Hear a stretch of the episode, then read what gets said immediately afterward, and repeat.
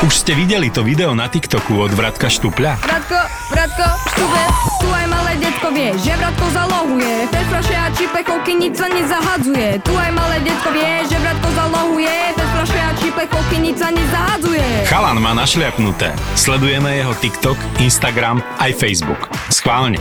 Vyčekujte si meno Radko Štupel na sociálnych sieťach. Budete prekvapení, čím si zarába.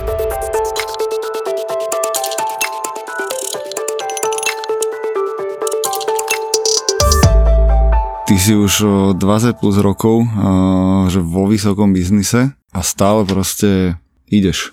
No treba si dávať aj pauzy, to zase eh, je aj o tom, že treba si zobrať občas nejaké voľno. Aha. Dovolenku raz som si zobrala rok voľna, to bolo tiež dobré, takže treba si to tak ako z času na čas niečím Aha. pre. A to, to bol akože ten populárny sabatikal? Taký sabatikal, hej, kde som vlastne skončila v Telekome a než som prešla vtedy do Exponej, tak som si zobrala ten rok. A to Mhm. bolo dobré. Jak vyzeral? Veľa som cvičila, e, dobre je ako zdravo jedla a, a potom som mala všetko neštrukturované, e, také, že objavovať v rámci toho dňa alebo na mieste sa rozhodnúť, že niečo chcem ten deň robiť. A, tak, tak to bolo dobre. Ja som bol včera s jednou kamarátkou z výšky, čo posledných podľa mňa 10 rokov uh, akože makala v tých uh, bankových korporátnych uh, rebríčkoch a dostala sa až skoro do B, B-1, ale totálne vypálená.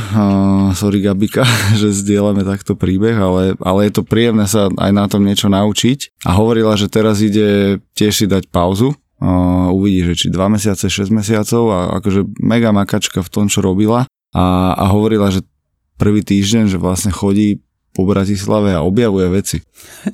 Ja som našla, išla som do Artfora a tam kúsok je um, cintorín taký, čo som nikdy akože nevidela, že tam je a tak som tam vošla a píšem mužovi, už som našla cintorín, tak ktorom by som chcela byť pochovaná. A to bolo asi tak, ja neviem, pár týždňov, eh, čo som začala, no, už je čas ísť naspäť do práce. Ale fakt je to krásny cintorín a už tam nepochovávajú teda teraz. ak je v okolí. Kozej a Áno, ko, na koze, áno, tam. OK. Keď vlastne ide trolejbus, tak ho vidíš aj z trolejbusu trošku, mm-hmm. než to príde k takému európskemu domu, to je tam hneď pri tom, takže tam to je Á, ten... á, jasné, tak za kryžovatkou trošku. Áno, áno. Hej, hej, taký nenapadný. Ináč Mila mi tiež niekto hovoril, že na cintoríne, kde sa cítiš príjemne, že by si mal byť pochovaný.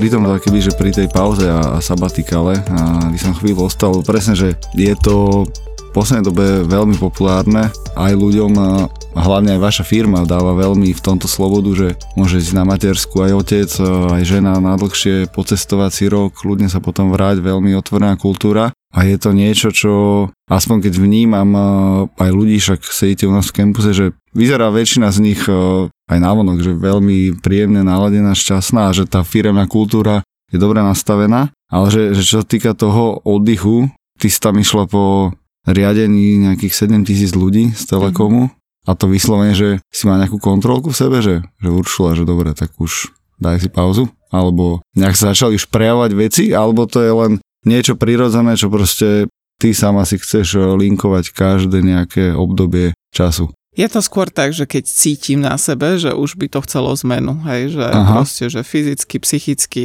už to vidím, že, že to nie je to moje najlepšie, tak vtedy e, si tú pauzu dám a že buď to je krátka dovolenka, dlhšia dovolenka, alebo proste odchod a zmena, že, že to sa tak nakopí. A obyčajne, keď už ako je to také, že, že v tých seniorských pozíciách sa veľa zamýšľaš nad tým, či súhlasíš s tým smerovaním a s tými zmenami a či vieš byť ich nositeľom. A keď už je to také, že možno neúplne súhlasíš alebo nie úplne vieš byť tým, tým praporčikom, tak vtedy je e, čas na zmenu, lebo inak keď tam zostaneš len kvôli tomu, že je to dobrý job za dobré peniaze a tak, e, tak je to taký potom, vidím tých ľudí, že začnú byť taký pasívny, agresívny, na všetko sa stiažujú, ale pritom už sami sa toho nechytia a to už, to, to by som nikdy nechcela pre seba, hej, že, že v momente, keď ako mám taký pocit, že, že toto nesúladím s, tou, e, s, s tým, kam to ide, tak možno vtedy je tá, tá, tá doba tej zmeny. Asi tak sa mi to vždy vyvinulo. Lebo minule tu Štefan Rosina hovoril tiež, že on je už 24 plus rokov tak nejak vo vedení Matadoru.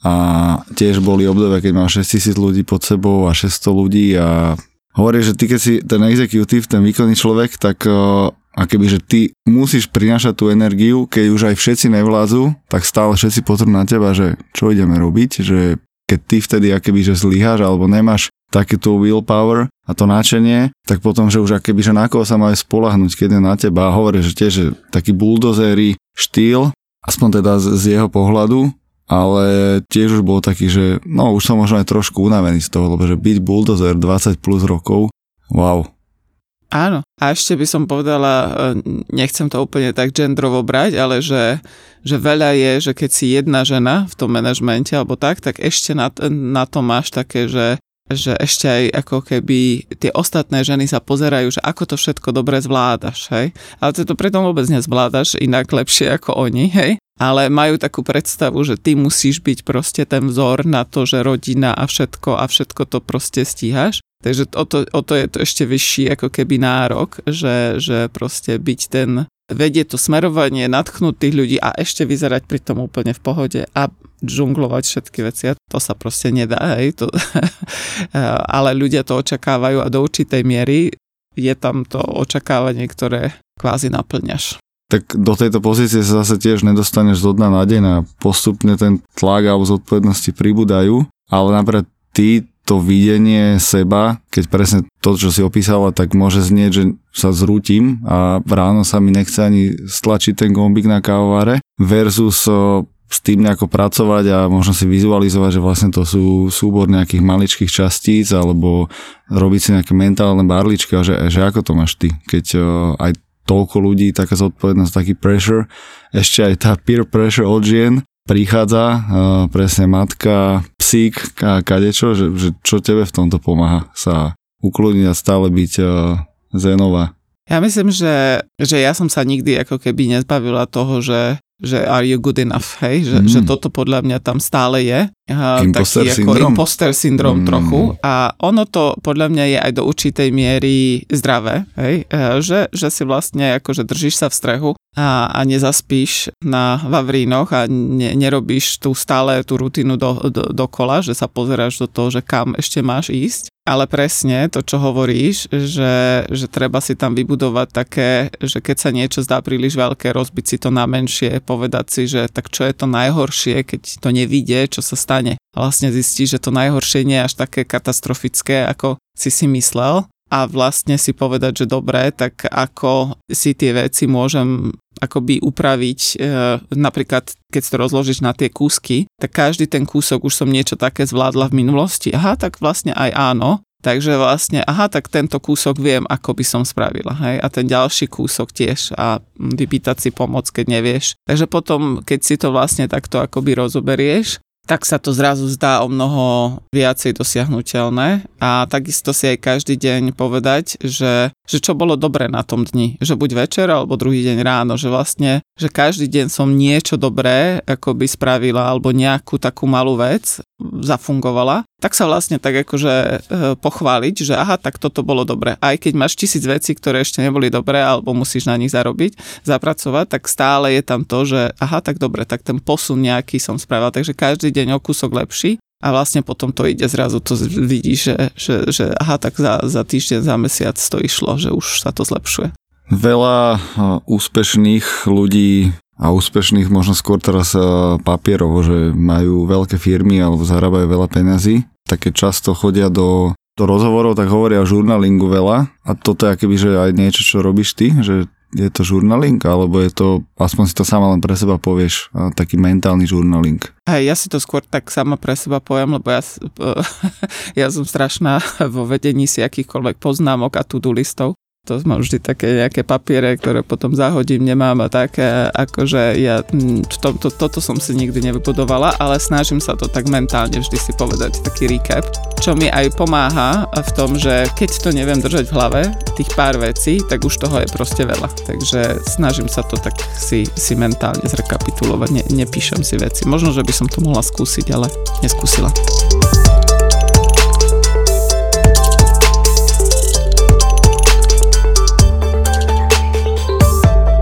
Uršula Králová, ktorá bola šéf eh, Operation Officer, teda skôr šéf of HR Officer v Bloomrichu a predtým eh, executive eh, v Telekome a napríklad aj práca v Číne a rôzne kariérne milníky.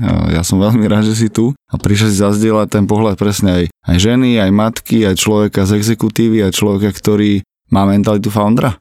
To určitej miery asi áno, nie 100%. OK. Jak veľmi je podľa teba potrebné ju mať, aby si mohla robiť to, čo robíš? Keď hovoríš, že nemáš úplne 100%.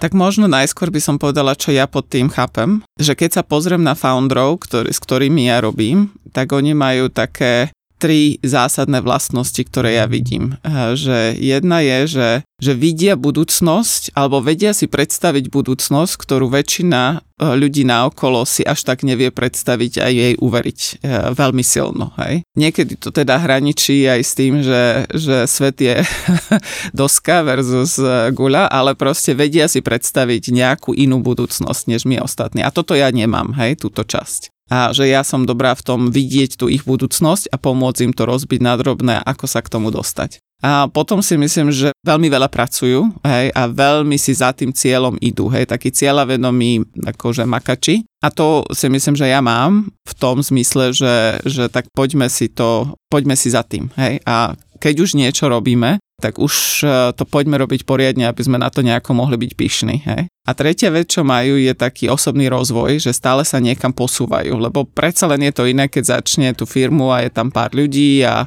keď, keď, ja neviem, urobí nejaký prvý predaj a potom, keď zrazu má riadiť e, šéfa predaja, ktorý už má desiatky predajcov a ten človek sa musí nejako stále posúvať v tom, že čo je tá jeho rola a čo sa musí naučiť a tak ďalej. A to tiež podľa mňa ja mám, že, že stále sa niekam posúvať a, a držať sa na tom, že, že niečo nové sa naučiť a učiť ľudí okolo seba a učiť sa od nich. Takže tam sú také veci, ktoré ja podľa mňa mám, ale t- takéto vizionárstvo, e, to je to, čo ja to, čo ja nemám úplne. Tak s tým sa musíš asi narodiť a do toho sa nechceš úplne dotlačiť, do tých uh, vízií. A je to, je to super. Dva z troch. Veľmi dobrý základ. A, a keď oni rozprávajú o tých víziách, tak uh, jak sa na nich pozeráš na tých ľudí? Že wow, že ty si mimo, alebo že nadchýňam sa a chcem... Ja mám taký uh, profil Enneagramu, že Challenger, a to je, že, že človek, ktorý sa pýta tie otázky, hej, um, a dôležité, čo som sa naučila za tie roky, že pýtať sa ich tak, aby som nezobrala tomu človeku tú energiu, um, ale skôr, aby sme našli ten most do tej budúcnosti. Takže e, ja som taký akože skeptik, ale nie taký skeptik, ktorý chce potopiť tú loď, ale ten skeptik, ktorý akože pomôže vymyslieť, ako by to mohlo ísť, keď sa chceme tam dostať, hej ale že, že moja prvá reakcia je taká, že, že aha, dobre, tak e, poďme si to zanalizovať, poďme sa na to pozrieť, poďme si povedať, že čo by muselo byť pravda, aby sme si toto vedeli predstaviť. A častokrát je to akože užitočné, ale strašne je dôležité tá forma, ako to robíš. Lebo keď je to challenging, ktorý len akože dodrbáva, tak potom to, to všetkých len ničí, lebo je tu ďalšia vec, ktorú ešte nemáme vymyslenú a vlastne je to pre všetkých negatívny zážitok. A zažila si niekedy, ja nechcem sa vrtať v negatíva, ale zažila si niekedy tento challenge, že si niekoho tak dodrbala, že až akoby, že tú víziu ohol, alebo z nej trošku upustil, že máš v kariére tak, alebo že bol tam nejaký clash uh, medzi vizionárom a tebou, že si ho akože ugriloval až tak, že fú, že Uršula máš pravdu a zabudnime na to. To sa snažím práve neurobiť. Eh, že ja tak vnímam, že tá moja rola nie je o tom toho človeka odviesť od tej myšlienky, ale skôr si zvedomiť, že čo je tá cesta k tej myšlienke. A potom, keď si on povie, že tá cesta je OK a ideme na to a ideme s tým robiť, alebo musím tú myšlienku nejako upraviť, aby tá cesta bola nejaká iná, tak to je fajn, hej, ale nechcem, aby ten človek akože sa zdeptal, hej, že toto sa, toto sa nedá spraviť, alebo toto teda, tak keď si to takto teraz povieme, no tak to radšej zabalme, že, že to je, že, že na to sa snažím si veľmi dávať pozor, aby to tak nedopadlo. Lebo to by bolo veľmi zlé. Lebo ja nie som ten vizionár, hej? Lebo to by som vlastne ja predpokladala, že, že moje odpovede sú lepšie ako to človeka, čo nie je pravda. Ale keď nie si vizionár a, a spätne, keď reflektuješ, o, však ešte nekončíš kariéru, ale, ale že tam, kde si teraz, tak bola to nejaká vízia tej mladej Uršuli, že, že wow, že ja budem takáto makačka high executive robiť s najväčšími CEOs minimálne v regióne a konec koncov aj e, v zahraničí? Že vôbec nie, ako ja som to tak vždy brala, že um, a možno, že to je málo podľa knižky a nejaký 5-ročný plán a tak, ale že ja som to vždy tak brala, že s týmito ľuďmi sa mi robí dobre. A toto sa mi páči, že ako to spolu robíme. A to bolo pre mňa tá alfa omega a že či by to bolo proste o telekomunikáciách, o, o proste konzultingu, softvere alebo čo to je pre mňa akože druhotné, ale skôr je to o tom, že s kým to je a, a ako to robíme to, to bolo pre mňa také dôležité.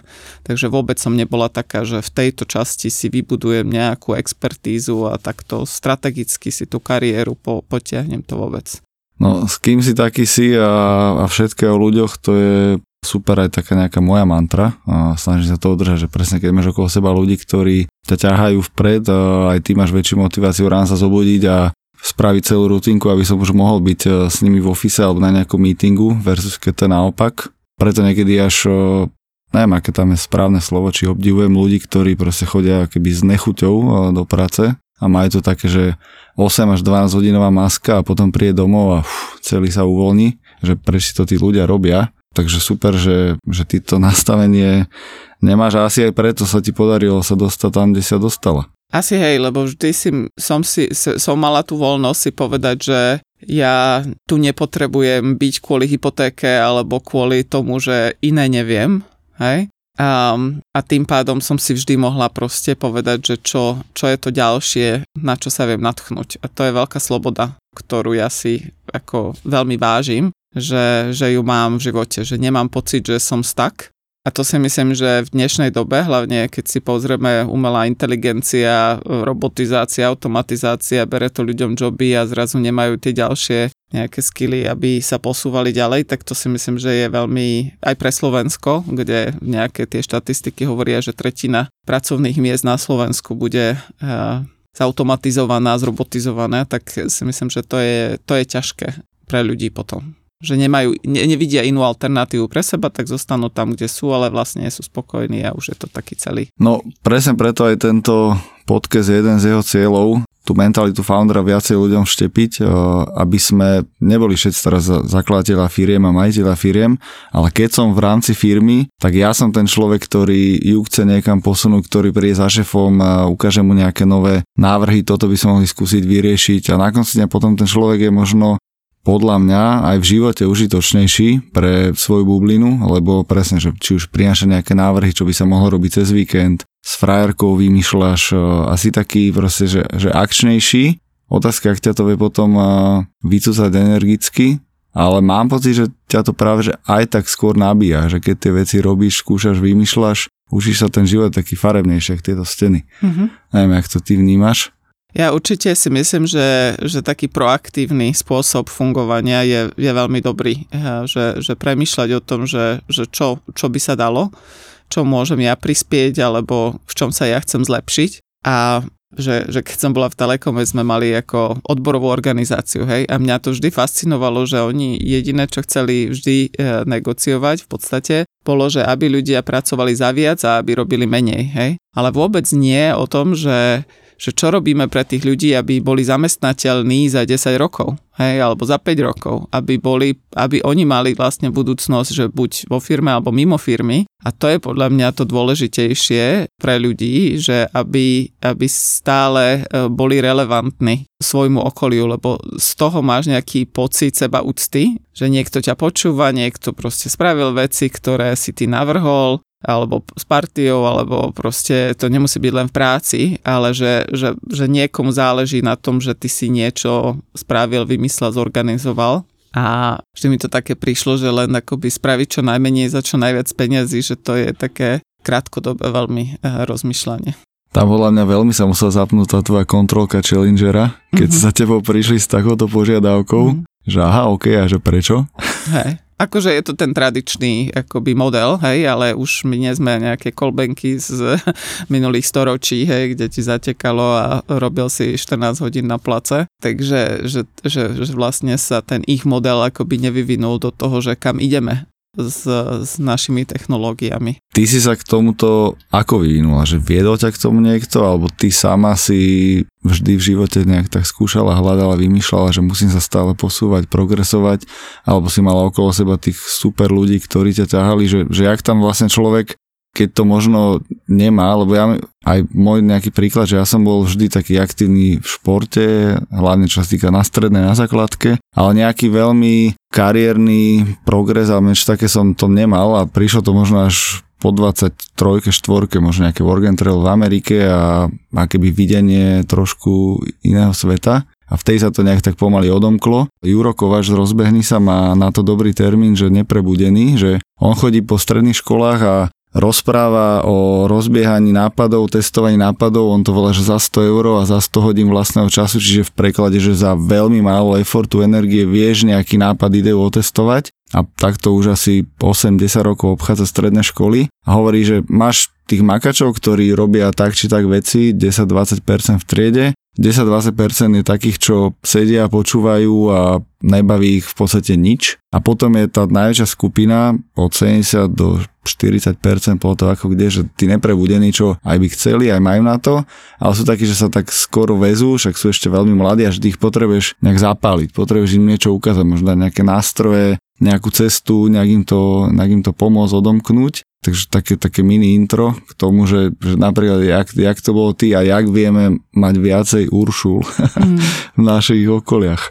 Tak ja som sa asi s tým trochu narodila, že tam to vždy bolo, ale že odpovedať na tú tvoju otázku, že akože podľa mňa že prebudíš sa, keď uh, máš niečo, čo ťa zaujme, čo proste zrazu v tom vidíš nejaký zmysel a alebo začneš len tým, že to začneš robiť a ty sa v tom zlepšuješ a jak sa v tom zlepšuješ, tak zrazu vidíš, že aha, tak toto mi ide a to by som mohol niečo v tom zlepšiť, ale že keď ani v tom nie si trošku ani dobrý, alebo v tom nevidíš zmysel, alebo tam nie je niekto, kto by ťa k tomu inšpiroval, tak je to prebudenie asi veľmi ťažké pre ľudí. A nehovorím, že každý musí hneď začať hľadať zmysel života a tak ďalej, lebo to, to potom neurobiš, že vôbec nič, hej? že potom začneš, zostaneš v takej paralýze, že, že toto ešte nevyrieši svetový hlad, tak to radšej e, nebudem robiť, hej. Ale že, že myslím si, že skúšať tie veci a, a ponúkať deckám tie, tie možnosti. Takže preto ja mám napríklad rada také programy ako je Duke of Edinburgh, lebo v podstate ono to dá nejakú kostru, že, že toto je, čo by si mal nejako splňať a nechá to na nich, že aby e, si našli tie veci, ako to naplniť. A z toho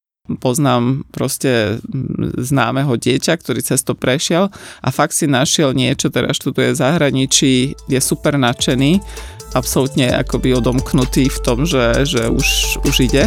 A, a myslím, že také programy, kde, kde trošku tie deti akoby postrčia, dajú im k tomu nejakú štruktúru a oni si hľadajú to, čo, čo by ich v tom bavilo. A to si myslím, že je také užitočné, čo by sme mohli viacej podporovať na školách.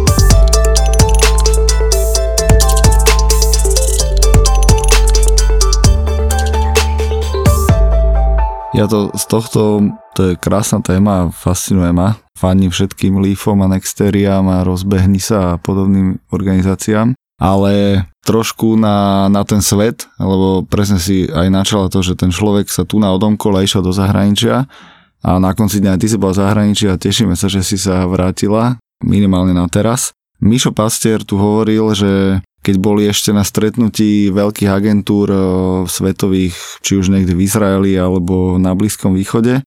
Takže keď sa baví s tými medzinárodnými manažermi, tak on hovorí, že plus minus tie isté problémy, on to nazval, že same shit všade, že reálne je to tak, že v, tom, v tej Číne, keď si bola v Česku alebo aj McKenzie, tak e, plus minus rovnaké prúsery, akurát trošku väčší trh a trošku viacej ľudia a peňazí? Áno, ale povedala by, ja, ja som napríklad robila pre McKinsey, keď som bola v Amerike a potom v Čechách, alebo vlastne tuto v regióne celkovo. A tam sú veľké rozdiely v tom, že keď ten trh je veľký, tak ozaj tie veci, na ktorých robíš, tak majú veľký dopad. A to tak núti tých ľudí sa veľmi špecializovať, že, že ty proste e, veľmi musíš byť odborníkom v nejakej malej časti, veľmi rýchlo, pretože tie projekty sú veľké a uh, jednoducho je tam podľa mňa o mnoho rýchlejšie taká väčšia špecializácia. Keď som prišla sem do regiónu, tak to bolo práve naopak, že tu na ten CEO firiem, firmy aspoň v tom konzultingu to bolo tak, že on nechcel len, aby som mu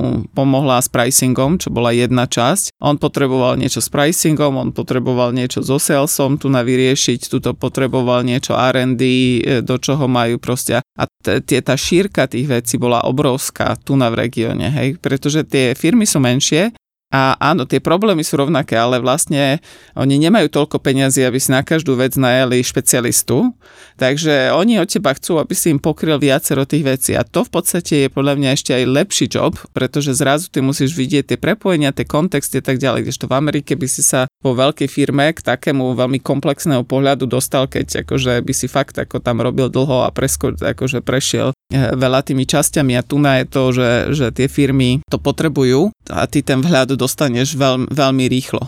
Takže také prepájanie veci, informácií, kontextu, čo sú tie problémy, eh, že, že tu na vlastne som sa naučila o mnoho lepšie, ako keď som robila v Amerike. Takže áno, že, že súhlasím s tým, že tá problematika je rovnaká, ale tá veľkosť akoby má potom dopad na to, že, že kde sa ty nachádzaš. Hej? Že v Amerike by som robila pricing projekt 4 eh, mesiace pre jednu firmu, aby sme prišli na to, že zvýšime cenu žuvačiek o 10%. Hej? A tu by to musela byť ako vec, ktorú za mesiac musíš nejako vymyslieť a okrem toho robiť ešte 4 ďalšie veci a tá rôznorodosť e, bola veľmi obohacujúca z toho pohľadu, že vidíš, ako to všetko do seba zapadá. To je dobré. Zaujímavé, akože príjemný pohľad, jak to vlastne funguje a to je možno odpovedať aj pre nejakých generalistov versus špecialistov, že na ktorý trh alebo v akej firme viacej pôsobiť, možno menší región, väčšia zodpovednosť, musíš vedieť viacej veci versus väčšia firma, väčší región, tak tam fakt, že potrebujeme jednu hlavu na toto, jednu na toto, jednu na toto, všetko si vieme zaplatiť.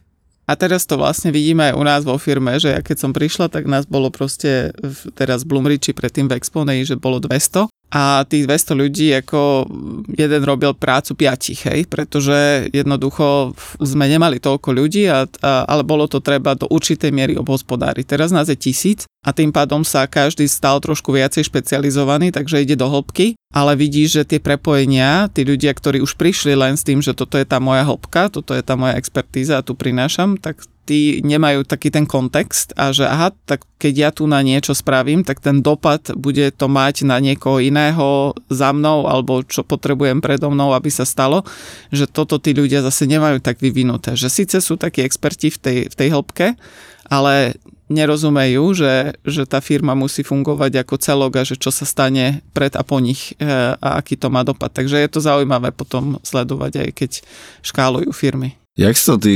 rozkreslíš, alebo jak sa na to priprave, že dobre, ideme robiť M&A, Merge and Acquisition, s veľkou firmou presne z toho UK, US sveta. Ideme ju spojiť kvázi so Slovákmi, so slovenským týmom, úplne iný mindset ľudí, prístup k práci, dynamika, všetko. Že ako sa to príjemne komunikuje, alebo že, že aký je tam za tým nejaký možno, že, že príbeh uvažovania, že OK, tak toto je, toto je niečo, čo najbližších 24 mesiacov musíme zvládnuť hladko a ešte narasť. Hej, to bolo dosť ťažké, lebo to bolo, že ako sa spojiť, ako rapidne začať rásť a ešte k tomu v pandémii, hej, že, že my sme vlastne že Bloomridge e, nás kúpil, ale my sme z tej firmy fyzicky stretli len dvoch ľudí z holandského ofisu, všetko ostatné bolo po Zoome, keď nás kupovali. A potom sme sa spojili, to bolo 200 ľudí, 300 ľudí a teraz máme 1000 ľudí. Hej. A keď ti ešte niekto z toho odíde, tak si zober, že koľko ľudí, že väčšina u nás teraz vo firme sú ľudia, ktorí prišli po tej akvizícii a tá bola v januári minulého roka. Takže to sú také ako o, také, také veľké, veľké veci. Um, ako myslím, že na začiatku, uh, keď sme robili to spájanie, tak bolo pre mňa veľmi dôležité, aby sme veľmi rýchlo vyriešili také základné veci pre ľudí, že komu reportujem, ako tu fungujú, ja neviem, stock options, kompenzácia, benefity, čo sa mi mení a čo najrýchlejšie toto upratať, aby tam neboli rozdiely a aby ľudia sa už týmto prestali zaoberať a začali si povedať, že aha, dobre, toto upratané a teraz sa bavíme o tom biznise, hej, že bavíme sa o tom, že čo bude ďalej. A potom druhá dôležitá vec bola taká, že, že neurobiť akože príliš rýchlo rozhodnutia, a pretože my sme vlastne tie firmy dali dohromady s tým, že každá bola dobrá v niečom inom. A najhoršie, čo sa nám mohlo stať, je, že tí, ktorí boli dobrí v niečom inom, by hovorili tým druhým, že aha, robte to ako my, lebo to by určite tie firmy by položilo. Takže my sme išli do toho, že, že Protect the Motion sme to nazývali, že v čom ste dobrí, to robte ďalej. A kde sme to dostatočne nechránili, tak hneď sme videli, že, že to začalo pokulhávať. Takže základy sme vyriešili, aby ľudia sa cítili, že sú súčasťou jednej firmy, ale potom, že ako sme robili tie biznesy, to sme nechali separátne a to sme tomu sme dali rok a potom sme to začali dávať až nejako dohromady, keď sme sa to trošku naučili a to bolo dôležité pre nás. Taká podotázka, že povedal slovo príliš rýchlo. Robila si vo firme, kde bolo 7 tisíc ľudí a potom, že Exponea bol taký slovenský potenciálny unikorník, miliardová valuácia. Bloomreach skôr už presne korporácia, teraz je taký, že scale-up, že čo znamená príliš rýchlo?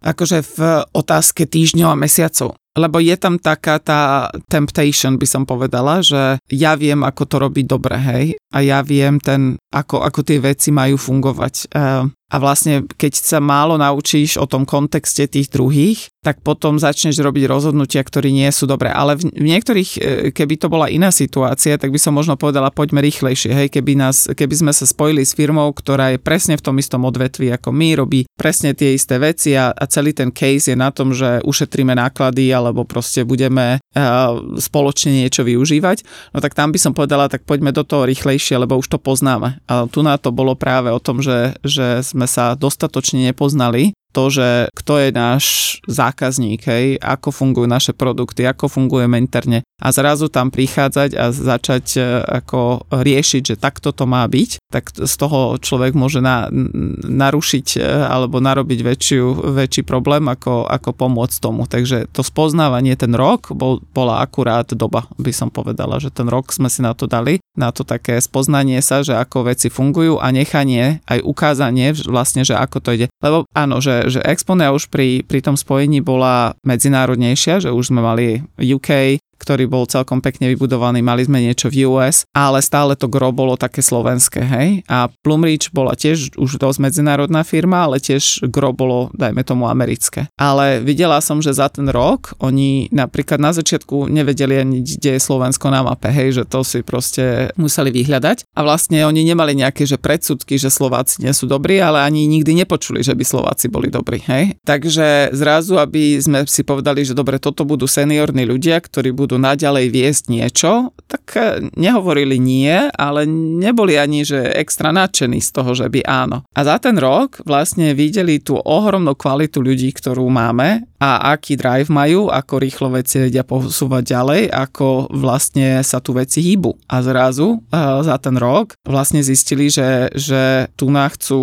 viacej uh, proste nových pozícií otvárať, týchto ľudí chcú ďalej posúvať a, a, a sú úplní fanúšikovia obyvateľia Slovenska a majú taký pocit, že, že každý druhý na Slovensku je takýto, čo tiež nie je úplne pravda, ale nevadí. A že keby sme ale e, nútili hneď na začiatku tej akvizície, že, že teraz si poďte vybrať, kto bude v budúcnosti riadiť niečo, tak si myslím, že, že by tam prevážilo to, že no ale tento človek nikdy nerobil nemá 20 rokov skúseností v takých korporáciách s takou e, vecou a proste, že, že by sa skôr hľadelo na to, že čím už ten človek prešiel versus aký má potenciál, ako dobre vie rozmýšľať a ako, aký drive má na to, na to tie veci robiť. Takže v tomto si myslím, že to tiež pomohlo a tým, že nám tá pandémia pomohla strašne, veľmi. Hej. Jednak akože nám dobre išiel biznis, ale druhá vec bola aj taká, že, že pre každé rozhodnutie sa nemuselo ísť do Kalifornie. Hej. Že predtým si viem predstaviť, že proste si musel sadnúť na lietadlo a ísť tam a chvíľku si tam byť a buď byť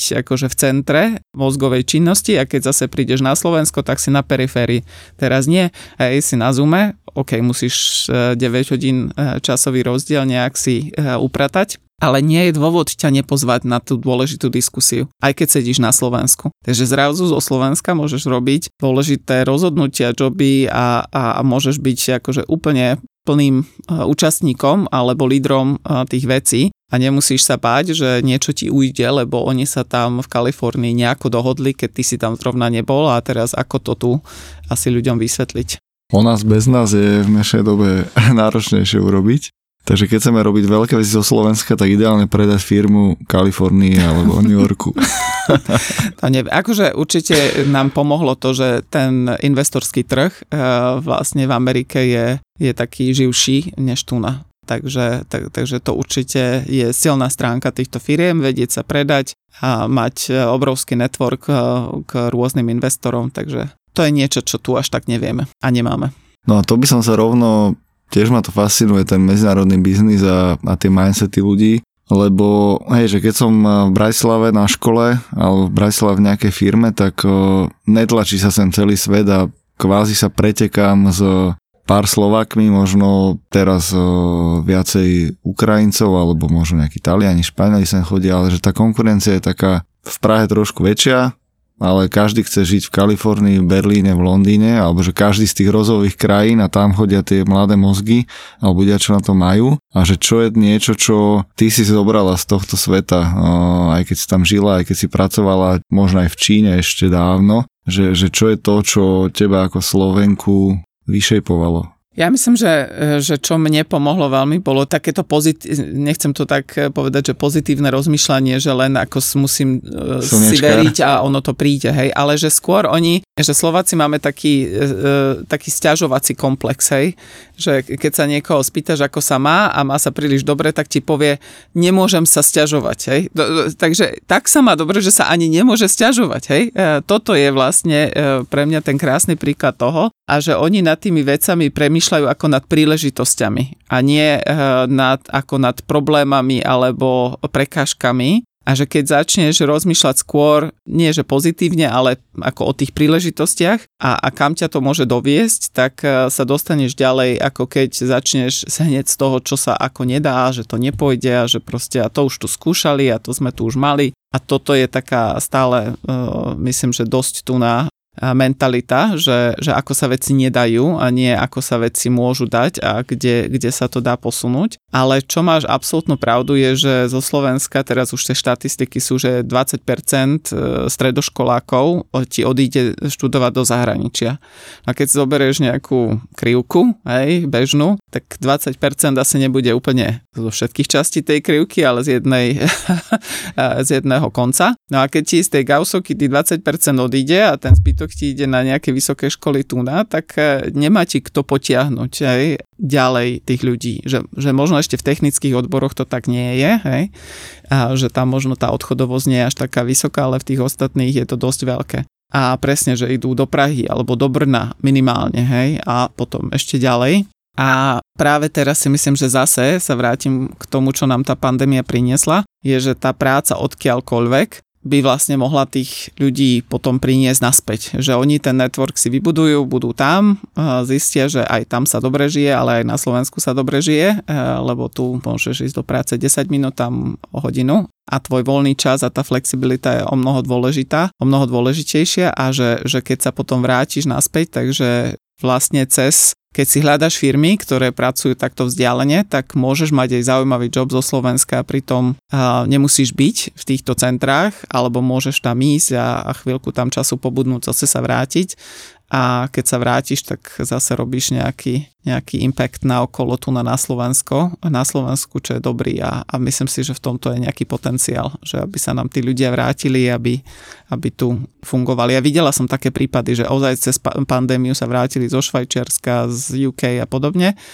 a že vlastne zistili, že, že, že takto žiť odtiaľto a fungovať niekde inde, že sa úplne dá, že je to fajn. Tiež mám pár kamošov, čo možno už až tak nebavilo aj byť stále expat v tom zahraničí. A presne aj veľa ľudí po 30 35 že možno chceli už e, mať rodinu alebo mali malé baby, tak chceli ísť naspäť e, k babkám a aj sa trošku po slovensky porozprávať zase, tak si možno trošku oddychnúť presne od toho buldozerovania niekde presne v Amsterdame, v Bruseli, keď stále ideš každý deň a do toho ešte aj není pekné počasie. A, a hrozné jedlo. a hrozné jedlo.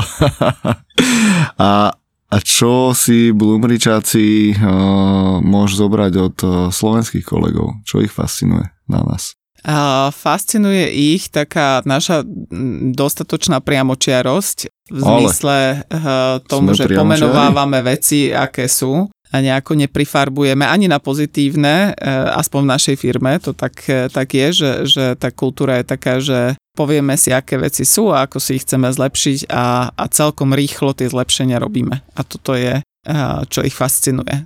Že, že nie je tam veľa omáčiek, nie je tam veľa diskutovania a je tam taká akceptácia, že nie všetko, čo spravíme, bude hneď dobré na prvýkrát. A keď to nie je dobré, tak to zlepšíme a ideme ďalej. Takže v našej firme, aspoň to takto je, nehovorím, a preto hovorím, že podľa mňa, že že Exponea asi nebola úplne reprezentatívna vzorka ľudí zo Slovenska, lebo teraz si všetci Američania, ktorí robia plumriči, myslia, že takto fungujú všetci Slováci, ale nevadí.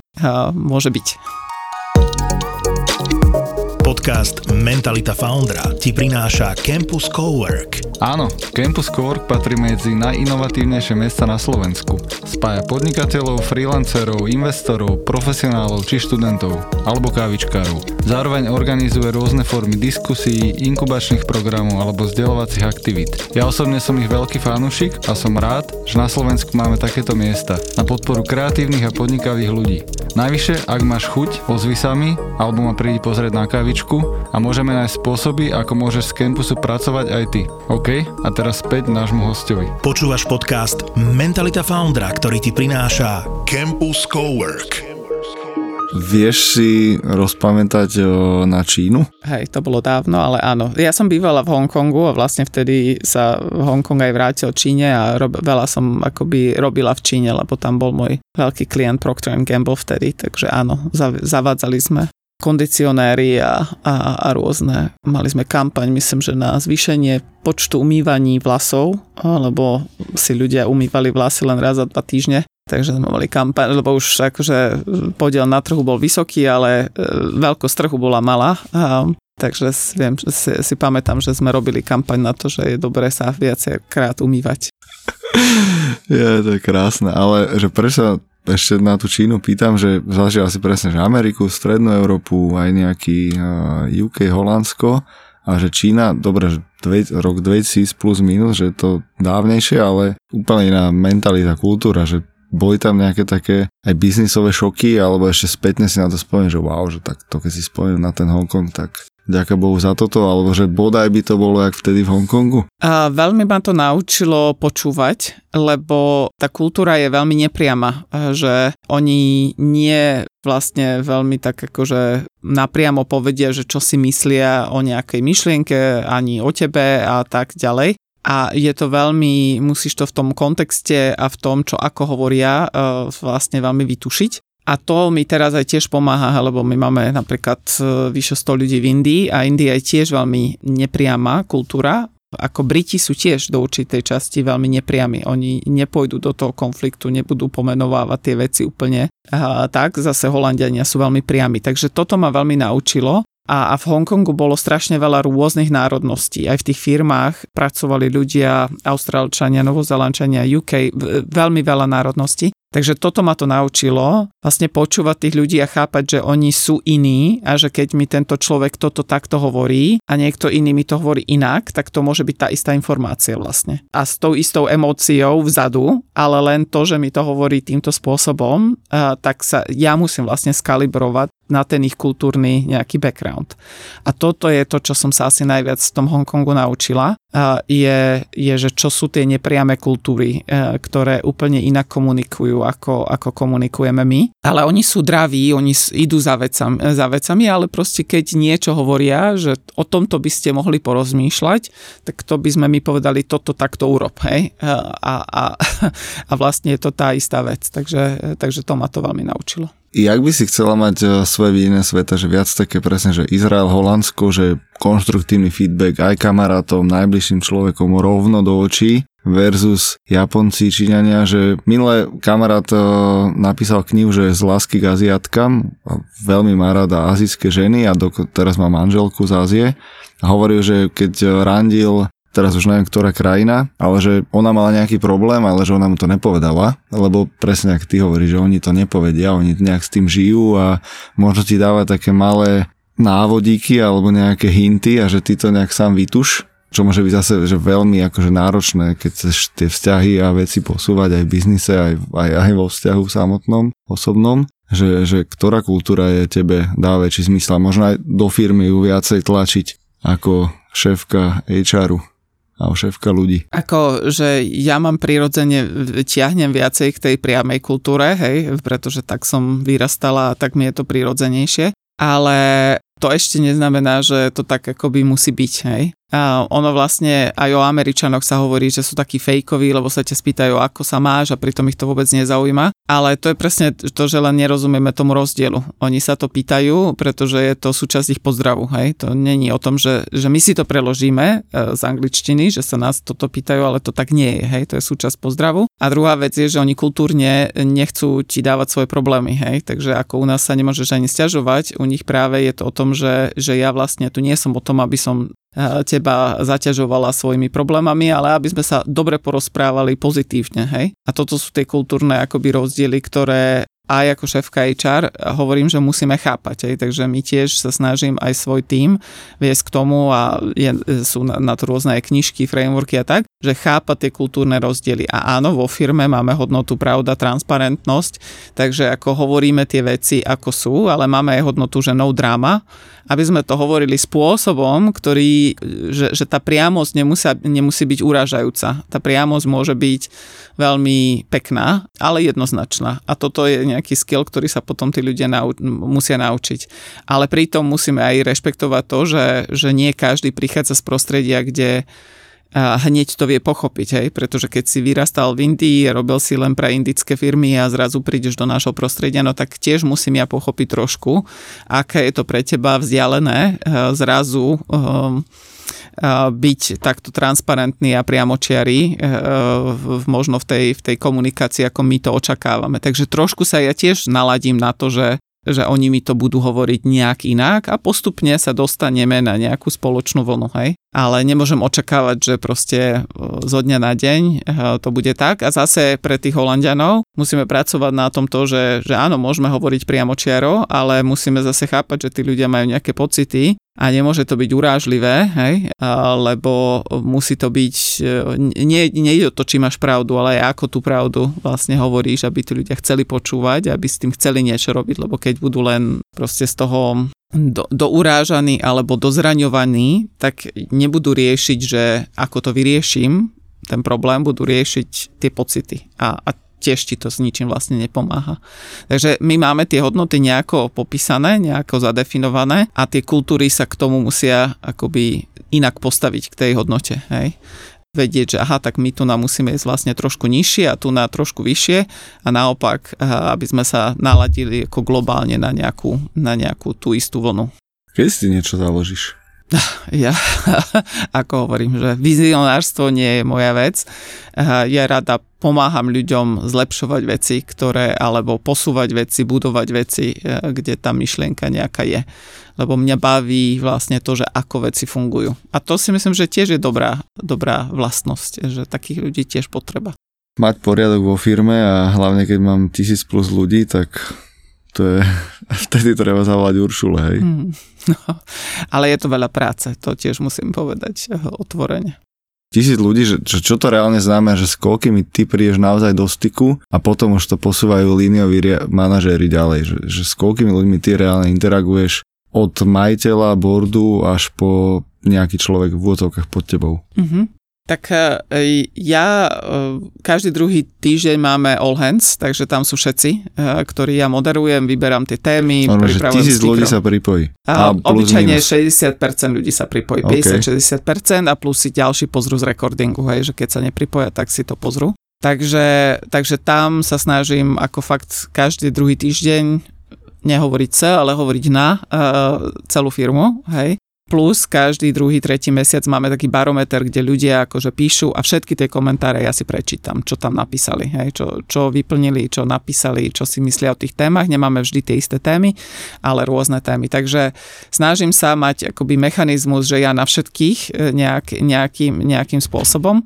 a potom ten osobný, ja neviem, na 20 až 50 ľudí určite s tým, že nemusia to byť akože len manažery, ale sú to ľudia, ktorí, s ktorými veľa pracujeme, neviem, vo financiách, sú to celé týmy, hej, lebo tam mm, to nejde len cez manažera a sú potom nejaké týmy ja neviem, programátorov, kde skôr je to cez toho manažera, lebo ja nie som koder, takže s nimi by som asi až toľko vecí neporiešila ale že, že snažím sa, aby som nemala len takú malú vzorku ľudí, cez ktorú by som vnímala, ako to v tej firme je. Pretože potom to je uh, chyba, si myslím, že, že človek vlastne nemá tú spätnú väzbu, alebo vždy ľudí proste pozvem, aby mi napísali Slacku, máme taký donut, že, že ťa to vylosuje a s niekým sa spoznáš a v tom každé dva týždne sa s nejakým novým e, členom firmy spoznám Tinder. na, pri kávičke a tak. Takže ja sa snažím práve, aby aby, aby som bola čo najviac dostupná ľuďom, aby mi dali feedback, aby mi povedali, ako veci fungujú a čo môžeme zlepšiť. Občas mačičky, inokedy paničky.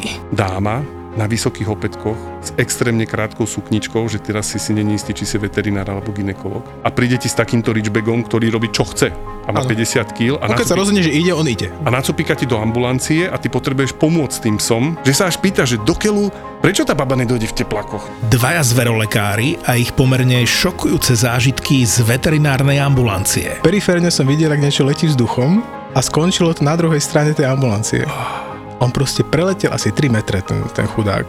Ale on je ľahký, že on si preplachtil, vieš, že taký list, list vo vetre. Lietajúci škrečok, jazvečík zahryznutý v líci, králik s chorými stoličkami aj malé levíča z cirkusu. Palo a Ivan, dvaja veterinári, na ktorých letia paničky aj mačičky. Ja prídem a mačka pozrie na mňa nastaví zadok, hore chvost a ide, hovorím, OK, toto je rýchla pohotovosť.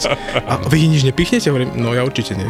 Ja som Naša mačka sa zbláznila, ona má besnotu, jak ste nám ju to zaočkovali proti tej besnote, ona je besná. Podcastové besnenie s názvom Zveromachry si môžete pustiť hneď teraz. Zveromachry je ďalší ZAPO originál. Zveromachry